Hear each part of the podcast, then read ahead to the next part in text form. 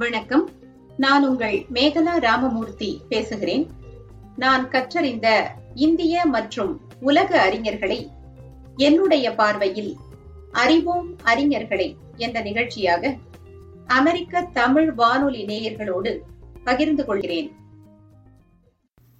இளைஞர்களுக்கு வழிகாட்டிய வீரத்துறவி சுவாமி விவேகானந்தர்.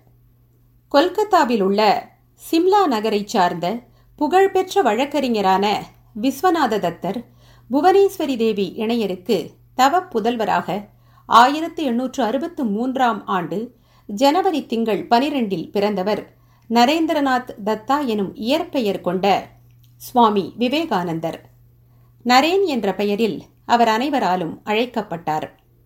குழந்தை பருவத்திலேயே மிகச்சிறந்த நினைவாற்றல் கொண்டவராக விளங்கினார் நரேன். சிறுவயதிலிருந்தே அவருக்கு தியானத்தின் மீது அதிக நாட்டம் இருந்தது. பகுத்தறிவுடனேயே எதனையும் அணுகும் போக்கு இயல்பாகவே அவரிடம் அமைந்திருந்தது. நரேன் சிறுவனாக இருந்தபோது நடந்த நிகழ்விது. நரேனின் தந்தை புகழ்பெற்ற வழக்கறிஞராக இருந்த காரணத்தால் அவர்கள் வீட்டுக்கு பலரும் வருவார்கள் போவார்கள். அவர்களிடமெல்லாம் சிறுவன் நரேன் எவ்வித வேறுபாடுமின்றி கலந்து பழகுவார். வங்காள வழக்கப்படி அவர்கள் புகைக்க புகையிலை அல்லது ஹூக்கா தயாரித்துக் கொடுப்பார். அங்கு வரும் பல்வேறு சாதியினரும் புகைப்பிடிக்க தனித்தனி குழாய்கள் இருந்தன. சாதி என்பது நரேனுக்கு அப்போது புரியாத புதிராகவே இருந்தது. ஏன் ஒவ்வொரு சாதியினருக்கும் புகைப்பதற்கு தனித்தனி குழாய்கள்? ஒருவர் புகைத்ததில் இன்னொருவர் புகைத்தால் குழாய் வெடித்து விடுமா? என்றெல்லாம் எண்ணமிட்டபடி இருப்பார். இதை சோதித்து அறிய எல்லா குழாய்களின் மூலமாகவும் ஒரு முறை புகை இழுத்து பார்த்தார். ஒன்றும் ஆகவில்லை. அப்போது அங்கு வந்த அவருடைய தந்தையார் என்னப்பா செய்து கொண்டிருக்கிறாய்? என்று கேட்க ஒன்றுமில்லை. சாதி பிரிவினைகளை உடைத்தால் எப்படி இருக்கும்? என்று எண்ணி பார்த்தேன் என்றாராம் சிறுவன் நரேன் தந்தை சிரித்துக்கொண்டே சென்று விட்டாராம். பள்ளி படிப்பை முடித்த நரேன் கொல்கத்தாவிலிருந்த மாநில கல்லூரியில் ஓராண்டு காலம் படித்தார். அடுத்த ஆண்டு ஸ்காட்டிஷ் சர்ச் கல்லூரியில் சேர்ந்தார். அந்த கல்லூரியின் பேராசிரியர்கள் நரேனின் அறிவு கூர்மையைக் கண்டு வியந்தனர். கல்லூரி முதல்வரான வில்லியம் ஹேஸ்டி நரேனை போன்றதொரு மாணவனை நான் பார்த்ததே இல்லை என்று பாராட்டினார். உயர்ந்த கருத்துக்கள் குறித்து தம் நண்பர்களிடமும் தம்மை விட வயதில் பெரியவர்களிடமும் விவாதம் செய்வது நரேனின் வழக்கம். தர்க்க ரீதியான வாதங்களை முன்வைப்பதிலும் நரேனுக்கு இணை அவரே. இந்த காலகட்டத்தில் சமயம் தொடர்பான விஷயங்களில் அவருக்கு அதிக ஆர்வம் ஏற்பட்டது. எனவே பிரம்ம சமாஜத்தில் சேர்ந்தார். இறைவன் என்றொருவன் இருக்கின்றானா? இல்லையா? இருக்கின்றான் என்றால் யாரேனும் அவனை பார்த்திருக்கிறார்களா? என்பன போன்ற வினாக்கள் அவர் மனத்தில் எழத் தொடங்கின. அவை குறித்தே அல்லும் பகலும் சிந்திக்கத் தொடங்கினார். தம் வினாக்களுக்கு விடை தேடி அறிஞர்கள் பலரை அவர் அணுகியும் நிறைவானதொரு விடை அவருக்கு கிடைக்கவில்லை. அப்போது தம்முடைய ஆசிரியர் ஹேஸ்டியின் மூலம் கொல்கத்தாவிற்கு அருகிலுள்ள தட்சிணேஸ்வரத்தில் அமைந்துள்ள காளி கோயிலின் பூசாரியான ராமகிருஷ்ணரை பற்றி கேள்விப்பட்ட நரேன் அவரை தம் நண்பர்களுடன் சென்று சந்தித்தார். நரேனை தனி அறைக்கு அழைத்துச் சென்ற ராமகிருஷ்ணர் நீண்ட பிரிவுக்கு பின் நெருங்கிய நண்பரை சந்திப்பது போல் நரேனை கண்டு ஆனந்த கண்ணீர் சிந்தினார். தம் கையாலேயே நரேனுக்கு இனிப்புகள் ஊட்டிவிட்டார். நரேன் மீது மிகுந்த நம்பிக்கை கொண்டிருந்த ராமகிருஷ்ணர் தம்மை நாடிவரும் பிற பக்தர்களிடம் நரேனை பற்றி பேசும்போது பக்தர்கள் எல்லாரும் நட்சத்திரத்தை போன்றவர்கள். ஆனால் நரேன் சூரியனை போன்றவன். அவன் ஒரு முக்தி அடைந்த ஆன்மா. பிறருக்கு உதவுவதற்காகவே பிறவி எடுத்தவன் என்று பெருமிதத்தோடு குறிப்பிடுவார். ஆயிரத்தி எண்ணூற்று எண்பத்து நான்காம் ஆண்டு தொடக்கத்தில் நரேனின் தந்தையான விஸ்வநாத தத்தர் மறைந்தார். அது நரேனின் வாழ்வில் ஒரு சோதனையான காலகட்டமாக இருந்தது. அப்போது பகவான் ராமகிருஷ்ணரும் தொண்டை புற்றுநோயால் பாதிக்கப்பட்டார். ஆகவே தம் எதிர்கால பணிகளை மேற்கொள்ள அவர் நரேனை தயார் செய்ய ஆரம்பித்தார். ஆயிரத்து எண்ணூற்று எண்பத்து ஆறாம் ஆண்டு ஆகஸ்ட் பதினாறாம் நாள் ராமகிருஷ்ணர் மறைந்தார். துக்கத்தில் ஆழ்ந்த நரேன் உள்ளிட்ட ராமகிருஷ்ணரின் சீடர்கள் பின்பு காசிப்பூர் எனும் ஊரில் ஒரு சிறிய வீட்டை வாடகைக்கு எடுத்து மடம் அமைத்தனர். அதுதான் ராமகிருஷ்ண இயக்கத்தின் முதல் மடமாகும். அந்த இளஞ்சீடர்கள் முறையாக துறவரம் மேற்கொண்டு புதிய பெயர்களை இயற்றனர். நரேன் தனக்கென்று பெயர் எதனையும் அப்போது வைத்துக் கொள்ளவில்லை. காசி உள்ளிட்ட பல இடங்களுக்கும் அவர் பயணம் மேற்கொண்டார். ஒரு சமயம் மவுண்ட் அபுவில் கேத்ரி சமஸ்தான மன்னர் அஜித் சிங்கை சந்தித்தார் நரேன். அவரோடு கேத்ரிக்கு சென்றார். மன்னர் அஜித் சிங் நரேனின் சீடரானார். அங்கிருந்து புறப்பட்ட நரேன் மைசூர் வந்தார். பின்பு அங்கிருந்து ராமேஸ்வரம் செல்லும் வழியில் ராமநாதபுரம் மன்னர் பாஸ்கர ரகுநாத சேதுபதியை சந்தித்தார். நரேனின் அறிவாற்றலைக் கண்டு வியந்த பாஸ்கர சேதுபதியும் நரேனின் சீடரானார்.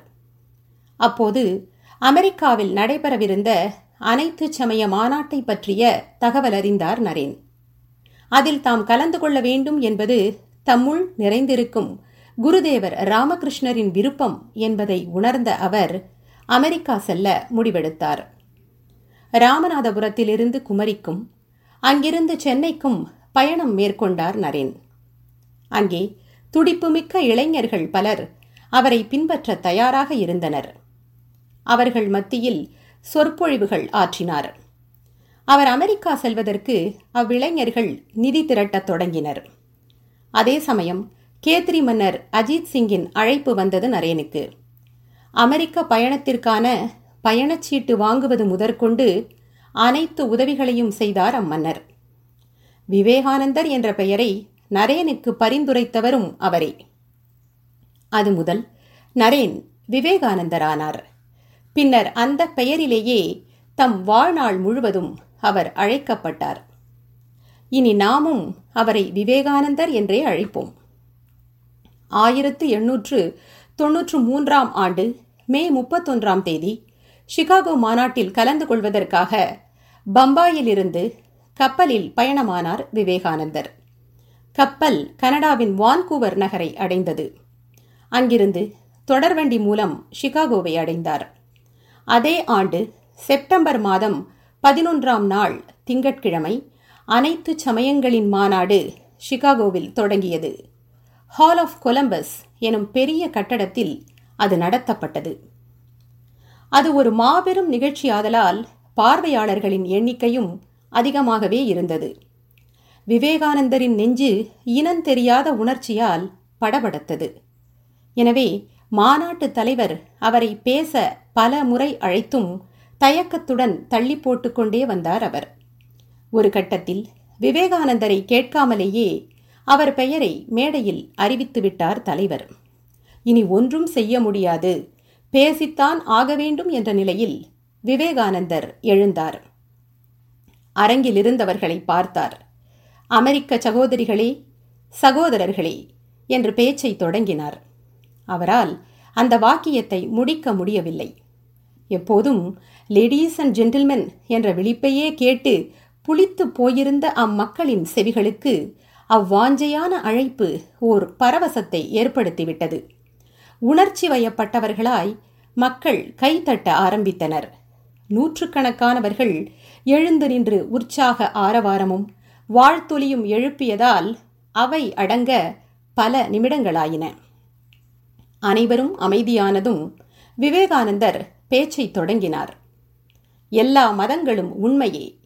எல்லா மதங்களும் ஏற்றுக்கொள்ளப்பட வேண்டும் என்பதே இந்து மதத்தின் கொள்கை. என்ற அருமையான கருத்தை அழுத்தமாக முன்வைத்தார் அவர்.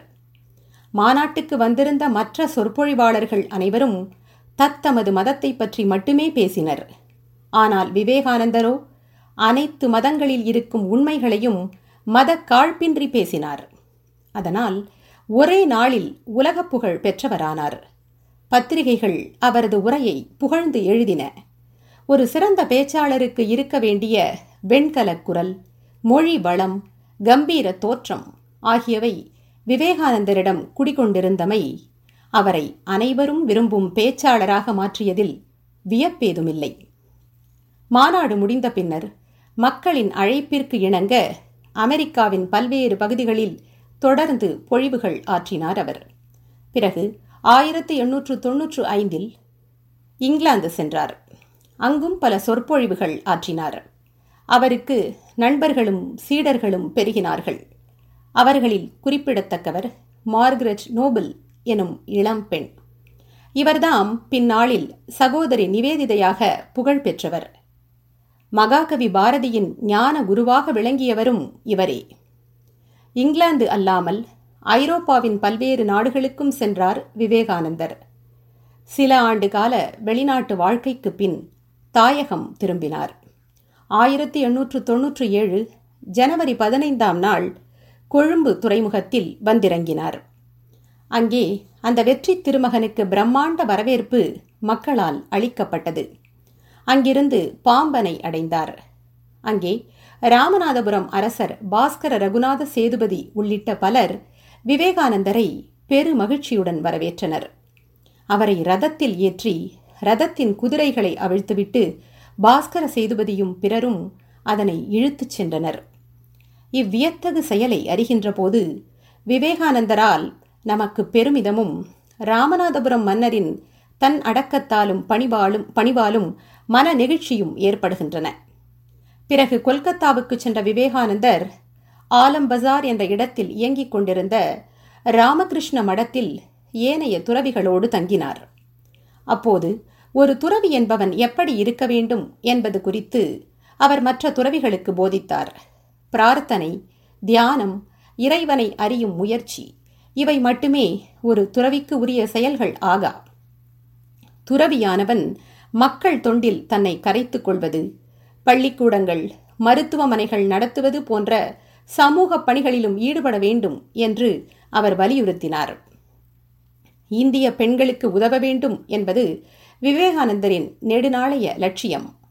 இந்திய பெண்கள் நற்குணங்கள் நிரம்பியவர்களாக இருந்தும் கல்வி அறிவு பெற்றவர்களாகவும் வெளி உலகில் செயலூக்கத்துடன் இயங்குபவர்களாகவும் இல்லையே என்று வருந்திய அவர் பெண்களுக்கு கல்வி அளிப்பதன் மூலமே இக்குறைகளை களைய முடியும் என்று உறுதிபட கூறி வந்தார்.